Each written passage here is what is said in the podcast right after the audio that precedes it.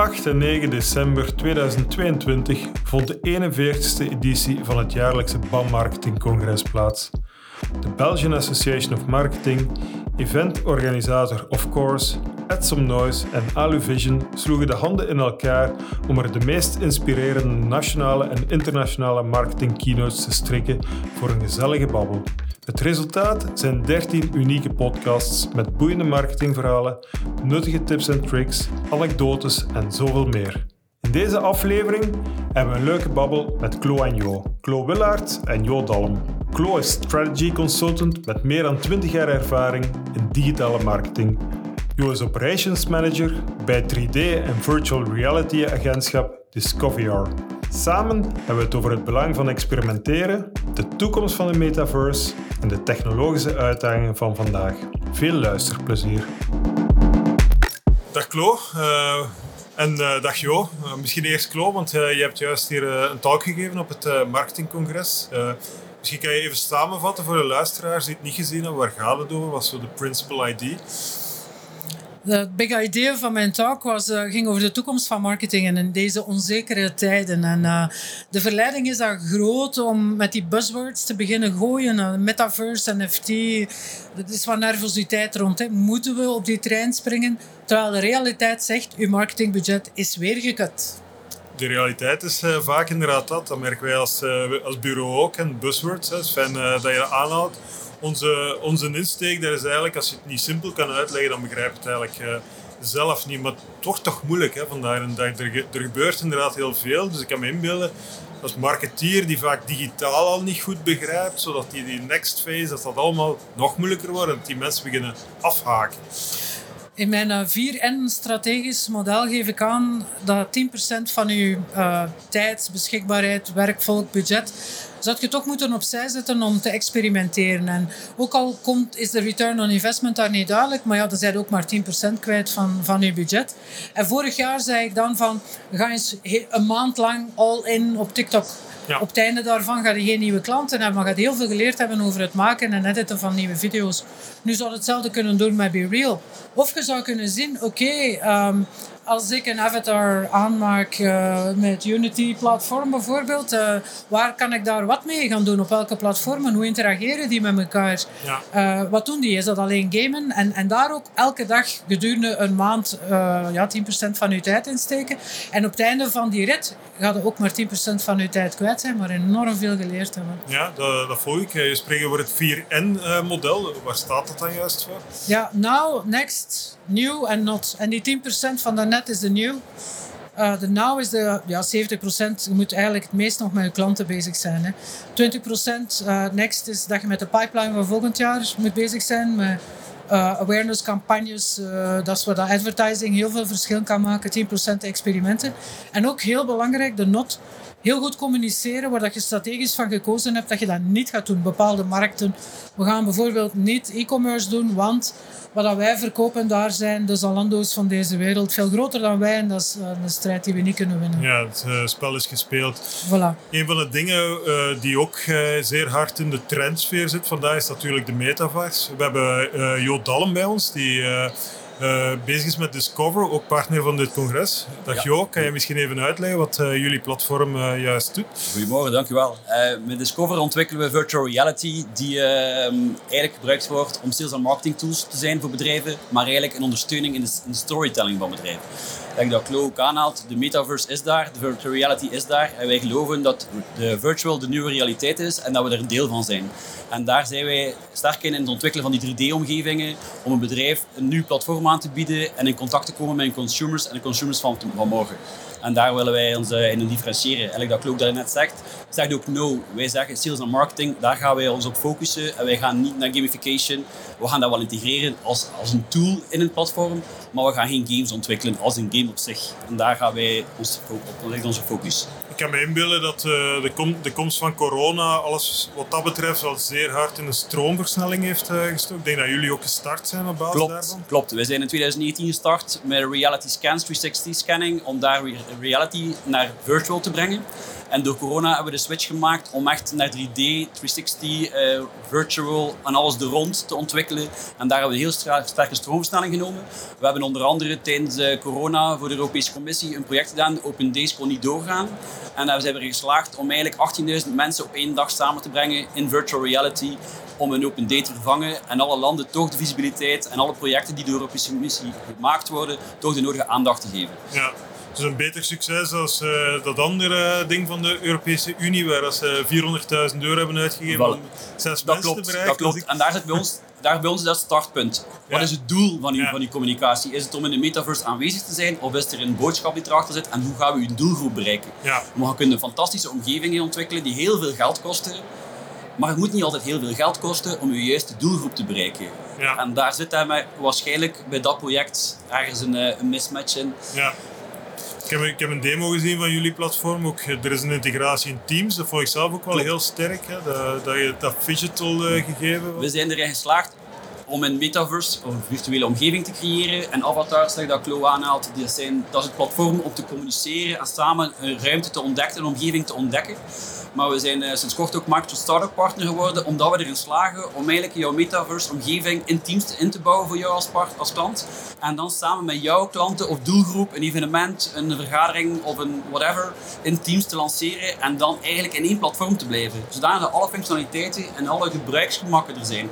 Want nu zit je op een nieuw platform daar, en zit op Roblox daar, en zit daar. En alles web-based of niet web-based. En dan Ja. maakt het complex voor de mensen. Maakt het gebruiksvriendelijk. Ja, Chloe, jij sprak over hybrid times. Hè? Eh, hoe denk je dan over, eh, over zo'n concept als, eh, als Discovery? Als het, als het gaat over virtual events, valt mij vandaag dat een beetje tegen. Ja. Er zijn heel veel, zoals het, het bekende optreden van Travis Scott in, in Fortnite, dat ik als voorbeeld aan, aanhaalde, maar ook wat Tomorrowland heeft gedaan. Dat je, ja, hè, vanaf nu gaat het niet meer uitmaken of je publiek tegelijkertijd fysiek of virtueel aanwezig is. En ik zie dat als het over events gaat, zie ik iedereen toch terugplooien naar wat we ervoor kennen. Dus ik ben een Ja. beetje teleurgesteld op dat vlak. Ehm, nu, als het over metaverse gaat, ik kijk alleen naar die avatars. En dan is de vraag, welke partijen vertrouwen we genoeg om die avatar voor ons te hosten? En dan zouden we misschien kunnen zeggen, huh, Microsoft, maar Facebook, eh, Meta, sorry, heeft Metaverse officieel een cool gemaakt hè, door het zo te pushen op hun manier. Metaverse is een third place. Die, je hebt, uw ziel heeft dat nodig om ergens te kunnen zagen tegen maten over thuis en of over school of werk. En dat vroeger gingen we op café. Hè? Uh, en dat is de rol van een metaverse. Um, dat je daar afspreekt met mensen om iets anders te doen. Uh, mensen die je vertrouwt en die voor u vrienden zijn. Wat dat Facebook gedaan heeft, Meta, sorry, dat is alles dat je doet. Meetings hebben, uh, dus je werk, dating, um, bijleren over hoe dat je hartchirurgie kunt doen, dat we dat allemaal gingen overplanten naar de metaverse.